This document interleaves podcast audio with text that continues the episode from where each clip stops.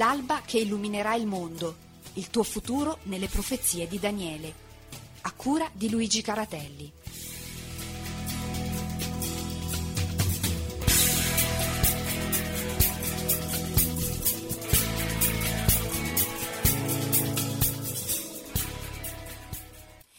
Siamo pronti, siamo pronti per l'alba che illuminerà il mondo. Allora, quest'oggi con noi, come avete seguito dalla sigla, Luigi Caratelli, ma non solo, abbiamo con noi anche il pastore Paolo Benini ed Emanuele Pandolfo, ecco che eh, abbiamo raggiunto a Zafferana per eh, essere con noi in questo dialogo. Quindi benvenuti a tutti.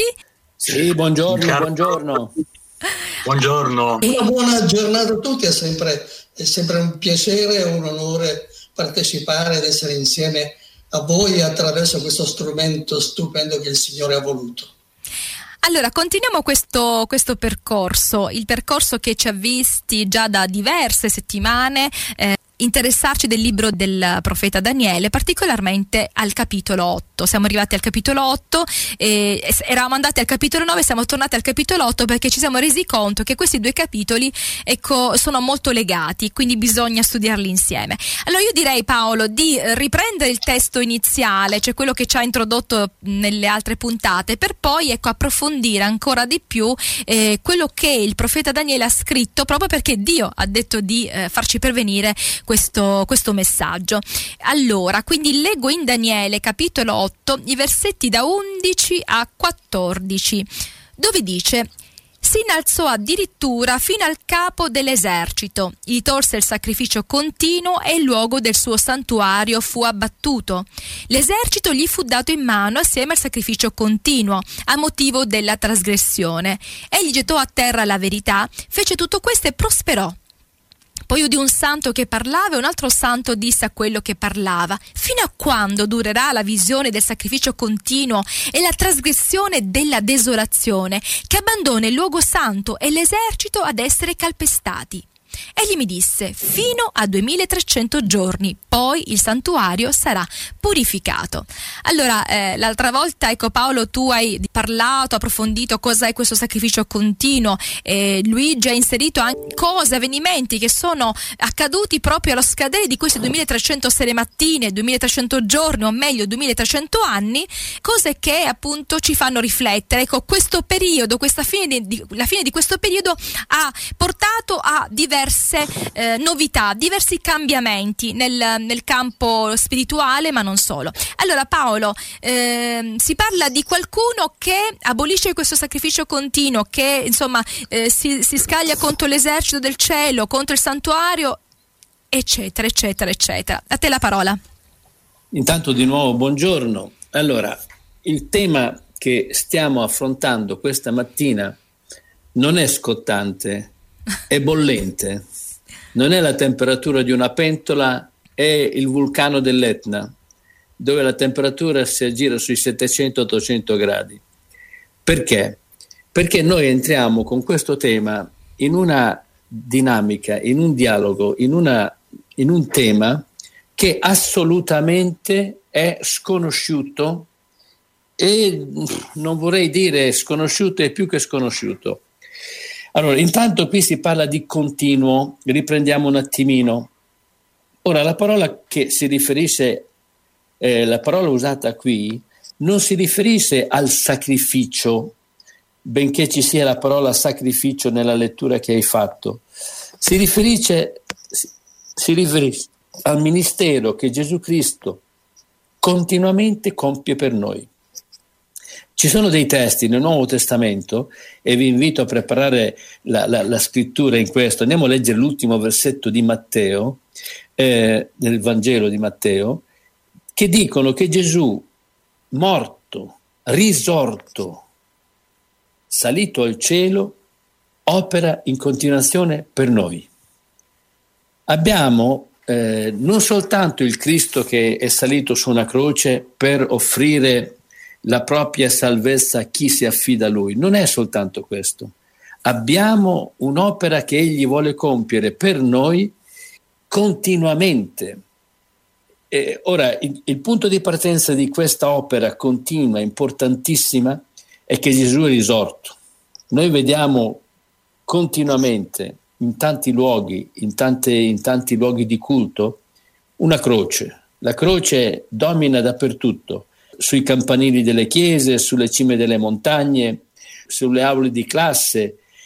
È vero, Gesù Cristo è morto ed è importantissimo che sia morto, ma se non fosse risorto quello che Gesù Cristo ha fatto con la sua morte, sarebbe finito là. Gesù Cristo è Dio e la resurrezione lo conferma in una maniera straordinaria e eccezionale. Gesù Cristo è colui che con la sua resurrezione ha vinto la morte e, che, e con la sua resurrezione ci dà la speranza della vita eterna. Se Cristo ha vinto la morte, egli attribuisce i meriti della sua vittoria anche a noi, ci fa suoi, ci, ci introduce, ci rende partecipi della sua opera. Primo. Secondo, la scrittura non dice che Gesù è salito al cielo ed è là con le braccia conserte. È detto che egli opera continuamente in nostro favore. Il fatto che opera continuamente in nostro favore dà a noi la ragione, ci provoca a fare una ricerca su questo, cosa fa in nostro favore. Allora la scrittura dice che egli ci difende, ci difende dalle accuse del nemico e chi meglio di lui ci può difendere che l'ha vinto il nemico. Non esiste più il nemico vincitore, esiste un nemico sconfitto che aspetta di essere sentenziato. Non solo, egli ci accompagna, c'è un bellissimo testo in Ebrei al capitolo 4 che leggo adesso brevemente, infatti non abbiamo un sommo sacerdote che non possa simpatizzare con noi nelle nostre debolezze, ma abbiamo uno che in ogni cosa è stato tentato come noi, però senza peccare. E poi dice, accostiamoci dunque con piena fiducia al trono della grazia per ottenere misericordia e trovare grazia ed essere soccorsi nel momento opportuno. Cioè noi abbiamo un Cristo che ha vinto, che è vittorioso su tutto e che ora ci accompagna, ci accompagna per trovare grazia e soccorso. La fede cristiana non si esaurisce alla croce, anche se Gesù Cristo alla croce ha commesso il, l'atto più importante per la nostra salvezza, per il nostro perdono, però egli continua ad operare. Io non credo in un Cristo che è rimasto sulla croce, io credo in un Cristo che è risorto, che vive. Allora, questo è, è l'aspetto fondamentale. Ora, su questo aspetto fondamentale, che è quello che lui compie continuamente, continuamente egli compie quest'opera per noi, si aggancia alla parola continuo che tu hai letto. Come ho detto la volta scorsa, la scrittura, il testo originale, non ha la parola sacrificio, non ha la parola ola tamid, olocausto continuo. Il testo ebraico, il testo originale, ha la parola tamid, soltanto continuo. E qui non so perché nei secoli del Medioevo è stata introdotta per la prima volta da Girolamo il Grande la parola sacrificio, che non c'è nella lingua originale. Non credo che sia stata in malafede, siccome sappiamo del sacrificio che Cristo ha compiuto, ecco allora che, essendoci soltanto la parola continuo, beh, deve essere legato al sacrificio. Ora, questo è il fatto. Ora leggiamo un testo molto interessante, ah, quei due testi che vi ho detto, l'ultimo versetto di Matteo 28, dell'Evangelo di Matteo. Allora, Matteo 28? L'ultimo versetto dell'Evangelo. Insegnando loro di osservare tutte le cose che vi ho comandato, ora ecco, io sono con voi tutti i giorni fino alla fine dell'età presente. Questo è il bello del Vangelo. Il, most- il nostro Dio è con noi, sempre non abbiamo qualcuno che si è dimenticato di noi. Allora, l'enfasi non la pongo io, la pone nella scrittura stessa. Andiamo a leggere due testi, uno in Romani, al capitolo 8. Allora, leggiamo, ecco, leggiamo il brano intero perché eh, è importante, dal 31 al 34. Allora, che diremo dunque riguardo a queste cose? Se Dio è per noi, chi sarà contro di noi? Colui che non ha risparmiato il proprio figliuolo, ma lo ha dato per tutti noi, non ci donerà anche tutte le cose con lui? chi accuserà gli eletti di Dio? Dio è colui che li giustifica. Chi li condannerà? Cristo Gesù è colui che è morto e ancor più è risuscitato. È alla destra di Dio e anche intercede per noi. Qui non dice è morto e risuscitato intercede per noi. È morto e ancor più. Ancor più. E ancor più. È risuscitato e intercede per noi. Ora, questa opera di Cristo, Emanuele si ricorderà e tu ti ricorderai pure che alcuni anni fa abbiamo fatto una serie di programmi tutta sull'opera di Cristo. Ti ricordi Emanuele? Sì, sì, sì. Allora, quest'opera di Cristo è l'opera che la scrittura dice che è la più importante. Andiamo a leggere il testo in Ebrei 8, 1 e 2. Ebrei 8, 1 e 2, visto che io ci sono già arrivato, okay, lo leggo io rapidamente. Dice, il punto essenziale delle cose che stiamo dicendo è questo, è che abbiamo un sommo sacerdote tale che si è seduto alla destra della maestà dei cieli. Cioè la cosa più importante è questa. Perché è la più importante? Perché essendo risorto, Cristo continua a compiere per noi e ad applicare a noi gli effetti di quello che ha fatto per noi sulla croce. Lui ha vinto ed è alla destra di Dio. La scrittura 28 volte nel Nuovo Testamento c'è la parola è seduto o è alla destra di Dio, è seduto alla destra o è in piedi alla destra di Dio, ci sono le due espressioni. Oh, ma 28 volte non è mica una cosa che qualcuno gli è sfuggito dalla penna, ha scritto, ha scritto quella cosa. È come il discorso sulla Trinità, salto da un argomento all'altro. Mi sono voluto leggere tutta la Bibbia, ho finito il Nuovo Testamento due settimane fa per vedere dove sono i testi che parlano di Padre, Figlio e Spirito Santo assieme. Ne avevo trovato 116, ne ho scoperti altri 17, sono 133 non è una cosa da poco, non c'è nessun tema biblico in cui è ripetuto tante volte, eppure oggi il tema della Trinità è il più bersagliato, è fra i più bersagliati, ma uno ancora più bersagliato è questo testo qui, dell'opera che Cristo compie ora per me. E il testo di Matteo è bellissimo, perché dice io sono con te io, io, io, non sono andato a fare un giro e mi sono dimenticato te, io sono con te, non ti abbandonerò. Lo dice già nell'Antico Testamento, io non vi abbandonerò. Ma la Bibbia conclude con queste parole. L'intera Bibbia conclude la grazia, che significa la persona, l'essere, lui del Signore Gesù Cristo, sia con voi tutti. Allora, questa opera di Cristo, che è l'opera più importante, è stata nei secoli dappertutto sostituita da altri simulacri. Io sono stato in Sicilia per 12 anni. Non c'è paese in Sicilia che non abbia il suo santo protettore. A volte ne hanno due, non uno. E la festa che si fa è soprattutto per il santo protettore. Una volta sono stato in, uh, in Vietnam a vedere il, eh, no, non voglio parlare contro qualche, qualche, cosa che potrebbe offendere, però ho visto quanto la gente si raccoglieva gridando alla santa protettrice di Catania. Ma noi abbiamo un santo protettore che ha vinto la morte. Il Volete santo dei santi, il santo dei santi, no? Quindi siamo proprio. Che è, il, che è il principe dei principi, il re dei re, il sommo sacerdote, in eterno addirittura dirà già dall'Antico Testamento. Ora, Qual è l'opera che è stata fatta contro? Ecco allora che voglio che leggiate il testo di Apocalisse, capitolo 13, versetto 5 e 6. E le fu data una bocca che proferiva parole arroganti e bestemmie, e le fu dato potere di agire per 42 mesi. Essa aprì la bocca per bestemmiare contro Dio, per bestemmiare il suo nome il suo tabernacolo e quelli che abitano nel cielo. Allora, questo testo riprende, ho fatto leggere anche il, il versetto 5 perché avrete studiato, suppongo, con Caratelli il capitolo 7 di Daniele, dove si parla di un periodo particolare, un tempo dei tempi e la metà di un tempo.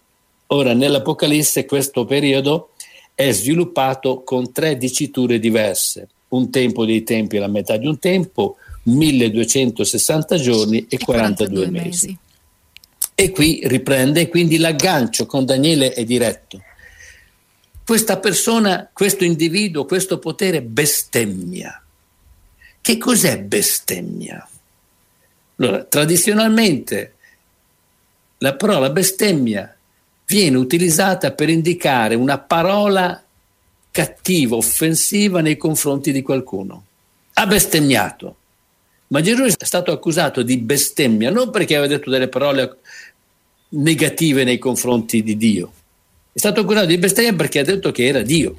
Ora, noi ci troviamo qui di fronte non a una bestemmia offensiva, a una parola aggressiva, a una parola arrogante, a una parola brutta.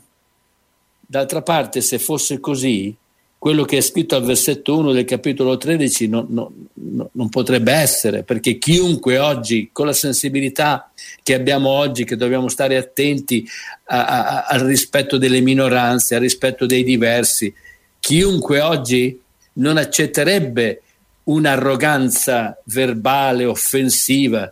Siamo tutti quasi scandalizzati da certe frasi che certi presidenti, non facciamo nomi, dicono presidenti di, di, di Stato perché sono offensivi. Non sarebbe possibile, se fosse questo tipo di bestemmia, comprendere il capitolo 13, versetto 1, che dice che tutta la terra gli va dietro. 1, 2, 3. Tutta la terra meravigliata andò dietro a questo potere. Cioè, una persona arrogante, maleducata, offensiva, non ha un gran seguito. Lo può avere per un po', ma non per sempre. Quindi è una bestemmia camuffata, qualcuno... quindi è una bestemmia camuffata, forse l'idea di bestemmia ma, che noi abbiamo ma non no, è quella biblica. La bestemmia non significa questo, la bestemmia, Gesù è stato accusato di bestemmia tre volte. Uno perché ha detto a un paralitico i tuoi so, peccati ti sono, sono perdonati. perdonati. Secondo, lo stavano per lapidare quando ha detto che lui e il padre erano uno. Terzo, al momento del processo, prima che fosse mandato al patibolo, ha bestemmiato perché ha detto vedete il figlio dell'uomo sedersi alla destra della maestà. Cioè Gesù ha bestemmiato non con parole arroganti, ma con parole Giusto. dolci, ha perdonato. Giusto. Gesù è stato accusato di bestemmia perché ha detto che era amico del Padre. Perché dicevano tu che sei uomo ti fai Dio, per questo ti condanniamo, perché tu esatto, che fa, ti, esatto. sei uomo Ora, ti fai essere figlio di qui Dio. Qui sono indicate quattro bestemmie. Una bestemmia è bestemmia contro Dio. Ora, nell'Apocalisse, quando c'è la parola Dio, si riferisce sempre a Dio Padre. Si riferisce sempre al Padre, esatto. L'ho letta tutta l'Apocalisse cercando di cogliere tutte queste parole. Quando si parla di Gesù Cristo invece c'è l'agnello, c'è colui che porta il suo nome, c'è colui che rivela il Padre, c'è colui che, che, che, che si dà, che cammina in mezzo alle chiese. Quindi è qualcuno che prende il posto di Dio. Secondo, bestemmia il suo nome e Gesù è venuto a rivelare il nome di Dio. Gesù ha portato con sé il nome di Dio. Quindi bestemmia Gesù Cristo, prende il posto di Cristo. E queste cose qui potrebbero essere anche intese in maniera più soft, però le altre due sono estremamente forti. Poi dopo vi leggerò una dichiarazione, documento ufficiale, poi dice bestemmia il suo tabernacolo cioè bestemmia il quartier generale, prende il posto del quartier generale di Dio. Ora la Bibbia dice che noi ci crediamo, non ci crediamo, però la Bibbia lo dice, che abbiamo un sommo sacerdote che è seduto nel santuario celeste. Che siano, quali siano le dimensioni, quali siano il materiale utilizzato, non lo so e non mi interessa. Però la Bibbia dice chiaramente questo. Ora, che questo posto sia da, da, da, fare una battaglia per se è lungo 20 metri o 25 o 24, alto 3, 4, non è quello il problema. Il santuario è il luogo che la Bibbia indica come la dimora di Dio. Il luogo questa anche del, dimora, della mediazione. Questa dimora, questa dimora di Dio è oscurata, non si sa, e anche nell'ambito protestante, evangelico, si ridicolizza quando si parla di questo. E infine dice quelli che abitano nel cielo. Ora, nel cielo c'è il Padre, il Figlio e lo Spirito Santo. Nel cielo c'è il ministero degli angeli. E basta. E basta. Vi leggo una citazione. È pesante questa citazione. È di qualche anno fa, non è dei secoli oscuri del Medioevo. È stata pubblicata esattamente nel 2015. È nella enciclica Il volto della misericordia, l'indizione dell'enciclica del Papa contemporaneo, che ha proclamato il Giubileo della Misericordia, ve lo ricorderete. Scrive questo, il mio pensiero ora si volge verso la Madre della Misericordia.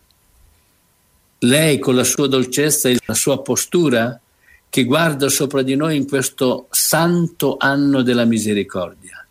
Esta è stata scelta come madre del figlio di Dio, è stata preparata dall'amore di Dio a essere l'arca dell'alleanza fra Dio e gli uomini.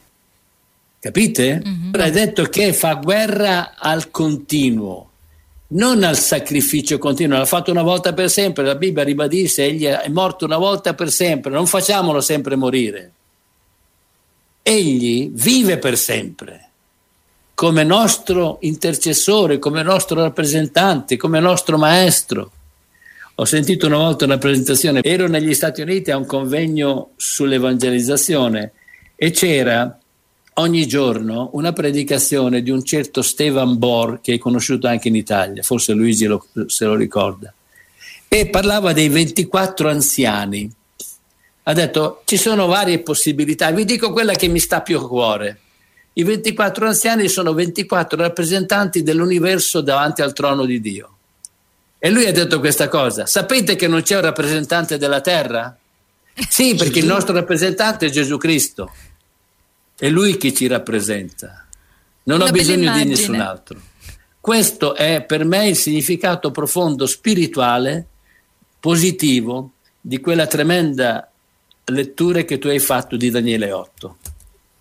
Allora, Scusate Paolo, la lungaggine. No, diciamo non potevo interromperti prima comunque perché era molto interessante. Mi dispiace eh, a volte fare delle interruzioni, però mi rendo conto che per chi segue magari a tratti forse eh, poi diventa un po' lungo. Allora Paolo, eh, intanto ci sono dei commenti che ora vado a leggere, sono arrivati da, da Facebook e poi credo che in una prossima puntata forse dovremmo un pochino chiarire un concetto. Tu hai detto nel cielo ci sono gli angeli, c'è Dio, quindi la divinità e poi basta. E tutti gli altri, forse qualcuno si chiederà eh, dove sono gli altri. Ecco, solo questo magari lo in una prossima puntata. Allora, io ho messo su Facebook questa domanda: l'opera di mediazione continua che avviene in cielo, da chi viene compiuta?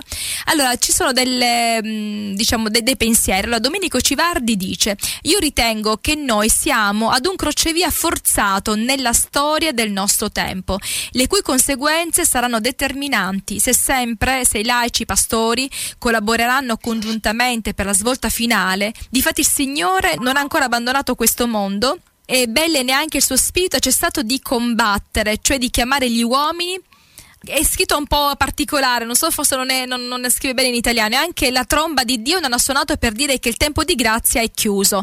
Sono migliaia coloro che non hanno tempo né si danno pensiero per là e poi non, non c'è il resto. E poi ancora Domenico dice: bestemmia significa anche sostituire le parole di Dio con altro significato. E ancora sempre Domenico dice: la gente in cui entra in contatto vuole sempre sapere se quella donna menzionata dall'Apocalisse è la Madonna e spiegare bene questo discorso sulla donna. È stato insegnato da una certa chiesa che la Madonna è la quatternità affiancata alla Trinità. E poi ci sono i saluti di Michela Fiscelle, un abbraccio da Nicosia a voi. Ecco, a me ci sono diverse cose che Domenico ha messo in, in evidenza, alcune sono diciamo non ben espresse in italiano, quindi ho avuto qualche difficoltà a leggere, però penso che un po' il senso l'abbiamo capito. Però prima di dare, diciamo, di magari dire qualcosa su questo, io direi di fare una pausa con un brano musicale eh, che dice solo Cristo, perché vorremmo proprio ribadire questo concetto, cioè solo Cristo. Cristo è, perché proprio è il massimo, non c'è di meglio.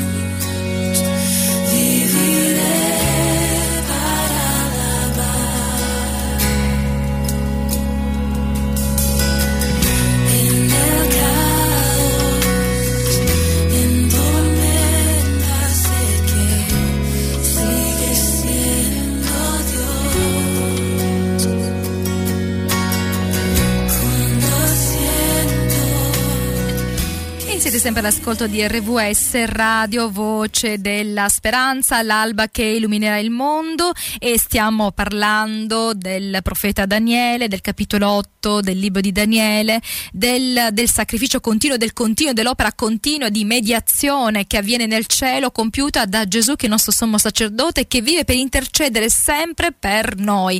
E quindi direi che possiamo continuare, anche se Paolo si è sentato per fare un saluto, ma abbiamo il nostro carissimo Luigi. Quindi Luigi, quanto abbiamo detto è un po' un continuo di queste puntate che stiamo, stiamo facendo sull'opera mediatrice di Gesù, sull'opera eh, fondamentale, unica. Eh, non sappiamo perché eh, si senta così tanto la necessità di cercare altri mediatori, perché quella di Gesù ci sembra una mediazione non abbastanza sufficiente, Luigi. Sì, quello che diceva Daniele lo si può uh, rileggere nelle pieghe della storia attuale, moderna, perché è proprio un consiglio di Daniele. Molti alla fine dei tempi leggeranno il libro con cura e, con- e, la conoscenza aumenterà. Il problema è proprio questo, che avendo eliminato anche nel protestantesimo purtroppo certe credibilità fondanti, no? sia sulla Bibbia, sia anche sulla mediazione di Cristo, su, sull'aldilà, eccetera, eccetera, il protestantesimo è diventato un po' anacquato, insomma, e non possiamo riferirci al protestantesimo per avere certe certezze. Ecco, Dio ha fatto in modo che dal 1844 sorgesse un movimento mondiale per recuperare la verità storica che il protestantesimo aveva affossato e continua ad affossare ancora oggi, in buona fede logicamente. Io sono passato davanti a una storica libreria di una storica chiesa protestante senza nessuna velleità, ma davanti alla porta d'ingresso ci sono due vetrinette nelle quali ho contato circa 250 libri, non ce n'era uno che parlava di Cristo, di Bibbia, parlava di politiche, di sociologia, di psicologia, perfino addirittura di evoluzionismo, non ce n'era uno di libro su 250 che parlasse di Cristo e quella era l'ingresso di una libreria protestante cristiana. Ora lasciamo da parte queste cose, andiamo più nel profondo. Per esempio Luca Dini eh, diceva in un uh, articolo un po' datato, ma validissimo, oggi sono aumentate queste richieste purtroppo, è del primo ottobre del 97 e nel settimanale oggi diceva sconcertato, tra gli anglicani e i luterani quindi protestantesimo in qualche modo, si sta addirittura diffondendo l'abitudine di recitare il rosario. Fino a pochi anni fa sarebbe stato impensabile. Ci sono anche anglicani e luterani, infatti, tra i pellegrini che accorrono ai luoghi delle apparizioni mariane. Ecco, qui ritorniamo alla figura che secondo me è entrata a far parte di quel quartier generale di cui parlava Paolo. No? È stato estromesso il sacrificio continuo, quasi Gesù Cristo, ma è stato introdotto un alter ego di Gesù Cristo, la sua madre, la Madonna. Questo non in ambito protestante, ma ci sono protestanti che stanno andando in quella direzione. Lo vedremo tra poco e magari mh, più ancora nella prossima trasmissione. La cosa bella che diceva Paolo è questa, la figura di Cristo, che è continuamente accanto a noi. Già nel Salmo 34, parlando degli angeli, quindi coloro che sono nel quartier generale e non i santi le madonne, nel Salmo 34 si diceva che l'angelo dell'Eterno si accampa accanto a coloro che temono Dio, l'angelo dell'Eterno. Gesù Cristo, il creatore del mondo, il nostro amico per eccellenza, è continuamente accampato accanto a noi. Questo non viene reso sempre chiaro nelle varie comunità, nelle varie chiese. E dal 1844, poco prima e poco dopo, come abbiamo detto nella precedente trasmissione, compaiono tutte le filosofie che alla fine pur lottando per il bene dell'umanità, ma eliminano Dio e la religione, le filosofie della morte di Dio. Perfino Nietzsche, che è stato il filosofo per eccellenza della morte di Dio, eh, diceva ai cristiani, mostratemi un Dio che danza e io crederò in voi. E invece Palumbieri, un altro bravissimo scrittore, diceva, noi cristiani abbiamo sempre il volto tetro del venerdì santo, mai il volto gioioso della resurrezione. E Nietzsche aveva ben gioco a dire mostratemi un Dio gioioso, felice che danza e io credo in voi. Ecco, siamo noi cristiani spesso coloro che hanno ucciso Dio, che hanno ucciso Cristo. Non abbiamo quella di chi eh, sa di avere accanto un amico fortissimo, un supereroe si direbbe oggi in maniera inflazionata. dobbiamo essere felici, sorridere. E poi dobbiamo essere anche molto precisi nel delineare certe teologie. Non possiamo più essere un protestantesimo che non va da nessuna parte. Ecco, eh, i cristiani sono chiamati all'impegno sociale, ma Gesù ha detto andate, predicate ciò che vi ho insegnato. Gesù andava intorno facendo del bene, dice Atti degli Apostoli, però è colui che non ha mai calpestato le verità celesti, le dottrine, no? Non le ha mai calpestate, anzi le ha spiritualizzate. Ecco, per esempio Gesù non ha mai detto che al posto dello Spirito Santo, unico demandato a sostituirlo, a fargli da avvocato, da intermediario, ci dovesse essere qualcun altro. Nel quartier generale di cui parlava Paolo, non c'è per esempio, mi dispiace se scandalizzo i miei fratelli cattolici, ma anch'io sono stato cattolico, non c'è per esempio Maria. Maria dorme nella tomba come tutti gli altri, lo dicevano i padri della Chiesa a cui si riferiscono i cattolici moderni, Maria non è in cielo. Nel 1950 si è azzardata questa ipotesi, Maria assunta in cielo. Allora, un altro mediatore al posto di Cristo che diventa più importante di Cristo è proprio Maria. Ed è un peccato perché l'Evangelo di Maria dà una figura sobria, bellissima, stupenda, no? ci sono voluti i cristiani a rovinare questa figura, dando a Maria ciò che non le appartiene. Ecco, per esempio, qui cercherò di andare velocemente perché sono tutte citazioni, poi il resto magari posso risparmiarlo nelle prossime puntate. Ecco, non solo anglicani e luterani vanno nei luoghi delle apparizioni mariane, quindi un protestantesimo alla deriva, tra virgolette, ma i fratelli musulmani. Ora, quando si parla di Islam bisogna stare attenti, perché come quando si parla di Israele, no? non si può dire che l'Israele sionista è diverso dall'Israele vero, quello che ama veramente il Messia. Per me sono due cose diverse. Gesù Cristo non era antisemita, mai, perché proprio lui era semita, però secondo me poteva essere antisionista, cioè poteva essere contro una prepotenza, un'arroganza, che non appartiene solo a un certo Israele, ma se pensiamo per esempio all'Islam, anche qui le idee sono confuse perché tutti scambiano l'Islam per il terrorismo islamico, non c'è niente di più sbagliato.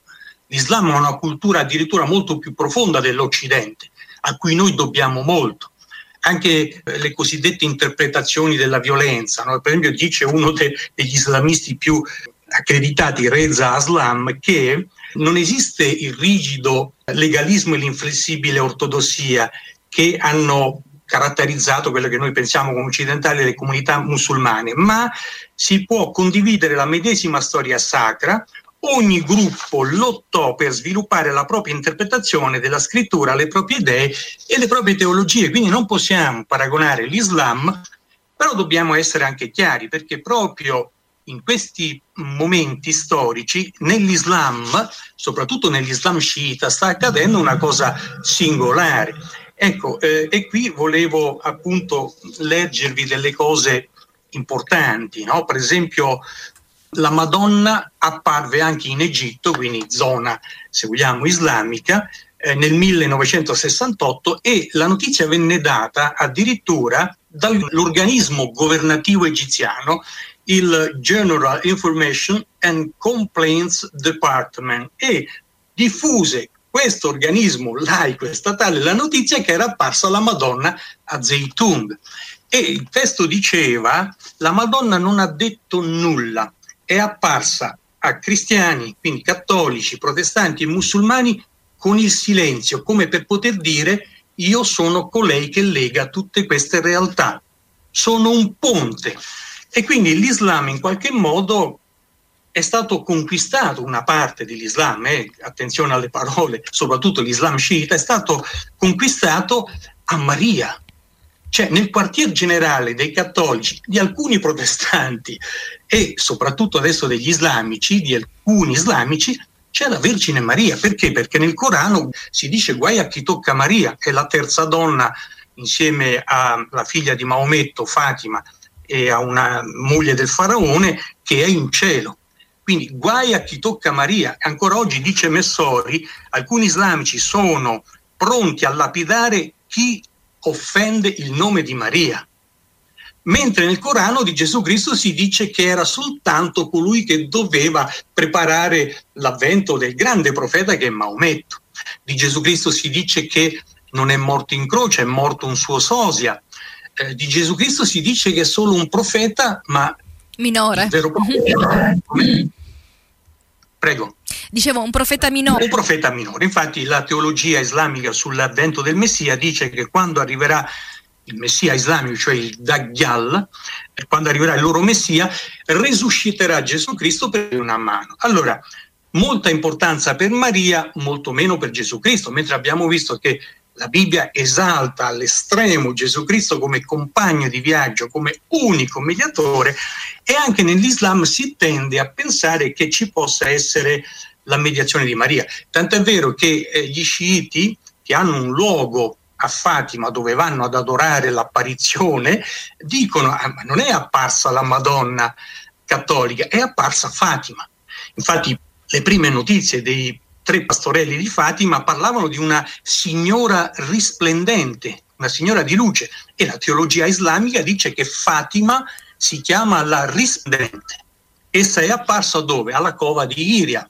Ancora oggi i portoghesi del luogo la chiamano la cova di Citas, cioè la, la, la pianura degli sciiti, perché lì da secoli prima che apparisse la Madonna appunto di Fatima, eh, gli sciiti, i musulmani hanno avuto un luogo privilegiato.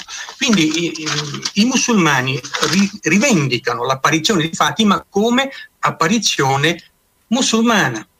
E eh, qui concludo, poi altre cose le posso dire o in un altro intervento oppure in un prossimo Uh, nella prossima puntata. puntata. Sì, nel maggio del 2019 in Vaticano si è avuto l'incontro tra il CORES, che è la comunità religiosa islamica italiana, e la Pontificia Università Teologica Marianum. E il presidente di questo incontro, alla fine dell'incontro, ha espresso parole di esultanza per il fatto che cattolici e musulmani si sono ritrovati ad essere in qualche modo fratelli per una teologia che appartiene loro. La teologia, per esempio, che viene, qui vi leggo quello che, che diceva il, il frate che ha condotto il seminario, una teologia che viene fuori leggendo il Vangelo apocrifo di Matteo e il proto-Vangelo di Giacomo, cioè due Vangeli non attendibili, non ispirati, non inseriti nel canone. Questi due Vangeli parlano di Maria che fugge verso l'Egitto, sta per partorire, è stanca, si siede sotto una palma, ha voglia di mangiare. In un caso, nella descrizione cristiana, un angelo gli dà dei datteri.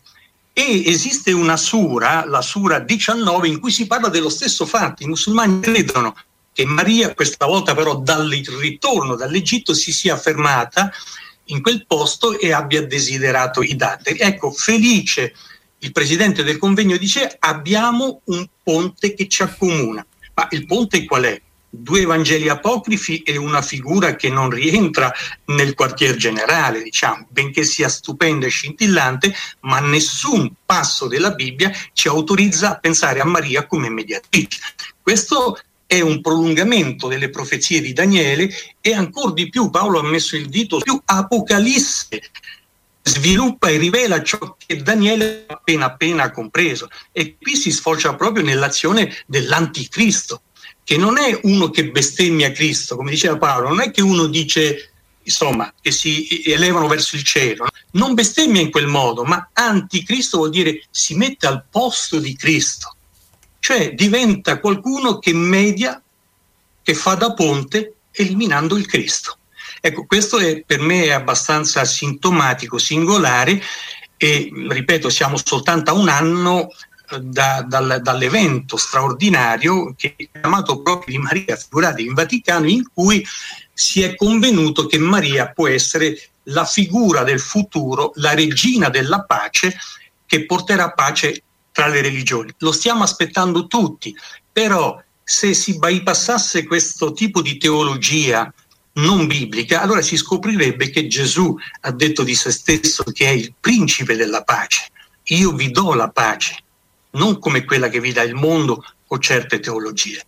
Grazie Luigi. Allora credo eh, Paolo che dovremmo anche eh, forse praticamente il discorso è quello di Apocalisse 12 dove si presenta una donna, no? Vi ricordate? Una donna che è rivestita di, di sole, la luna sotto i piedi eccetera. E, e per alcuni eh, commentatori magari dicono che questa donna è Maria. Eh, dovremmo ecco forse approfondire anche questo, questo elemento, quindi quando si parla di questa donna in Apocalisse è Maria oppure se non è Maria chi è. Ci arrivano i saluti anche da Simona Siracusano che dice quello che dice Luigi succede quando si cambia parrocchia e non mentalità. Questo era all'inizio quando tu stavi parlando, no? Quando si cambia parrocchia e non mentalità, perché è vero, si può cambiare chiesa, ma la mente resta sempre la stessa e quindi noi ce la portiamo dietro.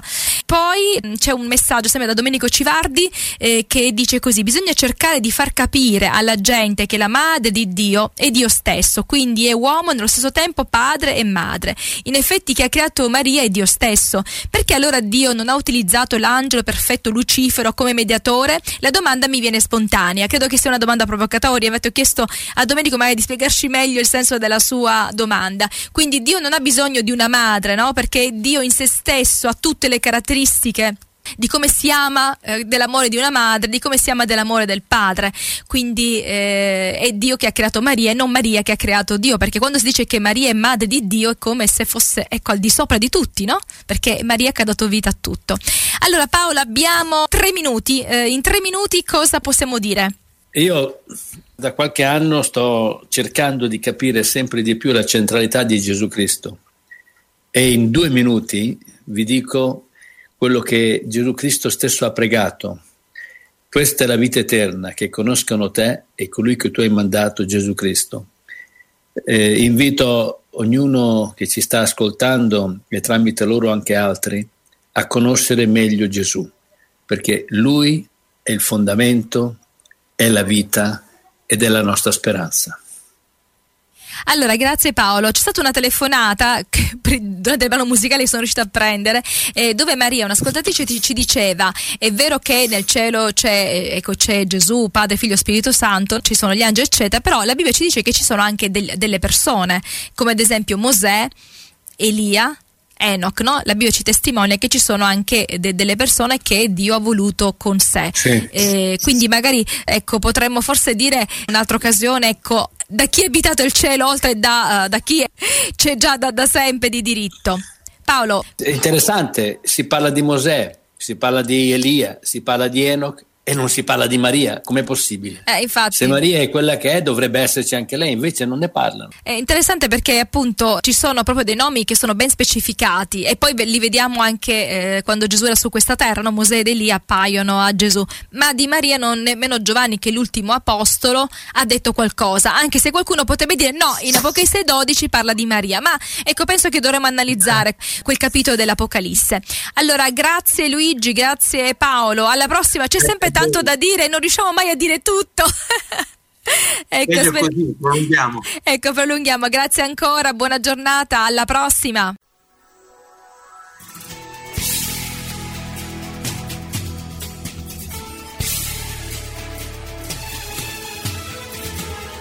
L'alba che illuminerà il mondo, il tuo futuro nelle profezie di Daniele. A cura di Luigi Caratelli.